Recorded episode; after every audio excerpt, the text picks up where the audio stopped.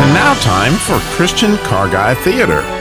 With today's episode River Rock Retaliation, Part 2. Previously on River Rock Retaliation, Satan's principality and demon over Colorado, Nagadonna, has gathered her three strongest demons, Zemia, Nakashi, and Shaddam, to bring hell to Mayor Elvira Merryweather, Pastor Jack, and our friends in River Rock. The persecution is a result of the kingdom fruit God blessed them with in his work with Lazarus and photographer Brad. The accuser's files have been examined on FBI agent Kent Elvira and Pastor Jack as the serpent's plan is starting to hatch. Nagadonna gleefully examines Elvira's file. Oh, this is most helpful. It says here that Elvira had bought some tiki torch oil that looked identical to her husband's apple juice container which she accidentally put in the fridge. Oh, great work, Zemia! yes. Elvira's husband, who already had pneumonia, just took a small taste, and that was all it took. Death came quickly. Elvira's husband dropped the tiki torch oil and dropped dead for all to see. Elvira made an agreement with the lie that her husband's death was all her fault all her fault. And of course, that gives us our legal right to pour on the guilt and the shame. That's spectacular. Oh, no wonder she fears exposure. She thinks she must be punished. If everyone really knew what she did. Oh, fear to do with punishment, you know. Yes, First John 4 18. It's our legal right to torture these fools. Do you remember the verse, Zemia? Oh, yes. We know how our leader, the father of lies, likes us to know their Bible so we can twist the word and use it against these disgusting humans. First John 4:18 says, "There is no fear in love." But perfect love casts out fear, because fear involves punishment. The one who fears is not perfected in love. Now, let's see Agent Kent's file. You know how these sons of Adam love to judge with their own measure. Who has Agent Kent judged? Oh, I believe I have just the thing, Imperious Commander Nagadonna. In high school, Agent Kent had a crush on Sue Truesdale. He finally asked her out for a date after being scared to death for years to ask her.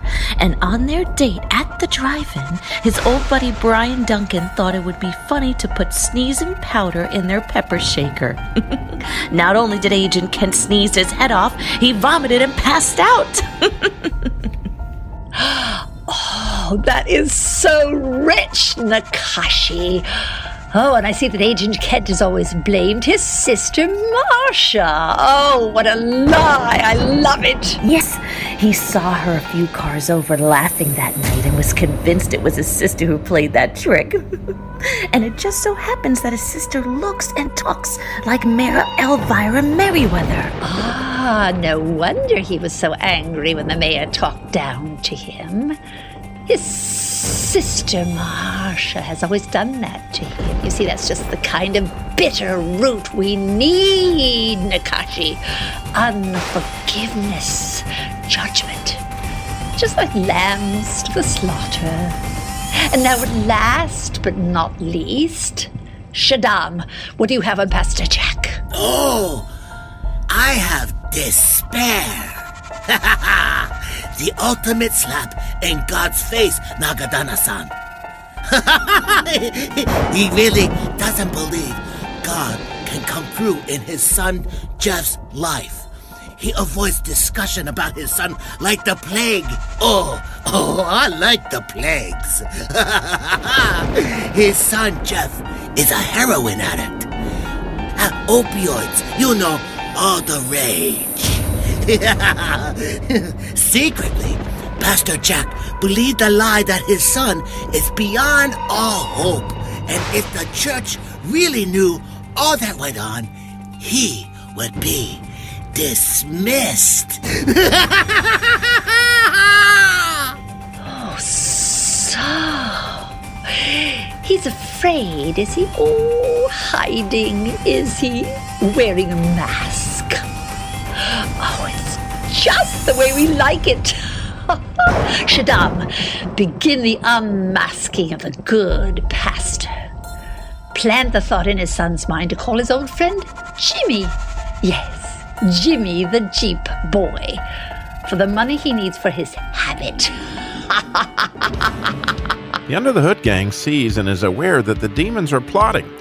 All of the sudden, in prayer, Anita Intake sees something amazing. Dear, dear Jesus, we need your help. We need your power and your strength. Please, Jesus. Oh, oh, arriba, arriba, Fernando, my husband, look up, look up. Do you see them? Oh, Fernando, those who are for us are greater than those against us. Have you ever seen anything more glorious? That's manifold beauty, my husband, Fernando Fuel Injector. Caspita, my little Anita. I have never seen anything like that gigantic one. He's amazing. Colossus, muy grande, if I may inject. Look, so many more are coming. Oh, gracias, gas tank. Do you think those are many, many warrior angels who are answering our prayers? God is answering, Fernando. We just have a front row seat, and boy, oh boy, I would say we need to keep up the prayers, team. The stakes must be awful high to bring on all this. This is no time to be running on fumes. Time to pray, Frenchy Fender. Oh, mais oui, Gracie. Oh, notre Père qui est aux cieux. Oh, oh, I mean, our Father who is in the heavens.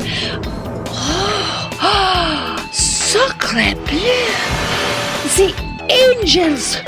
Oh, aren't they glorious and magnifique, Mosey Motor Oil?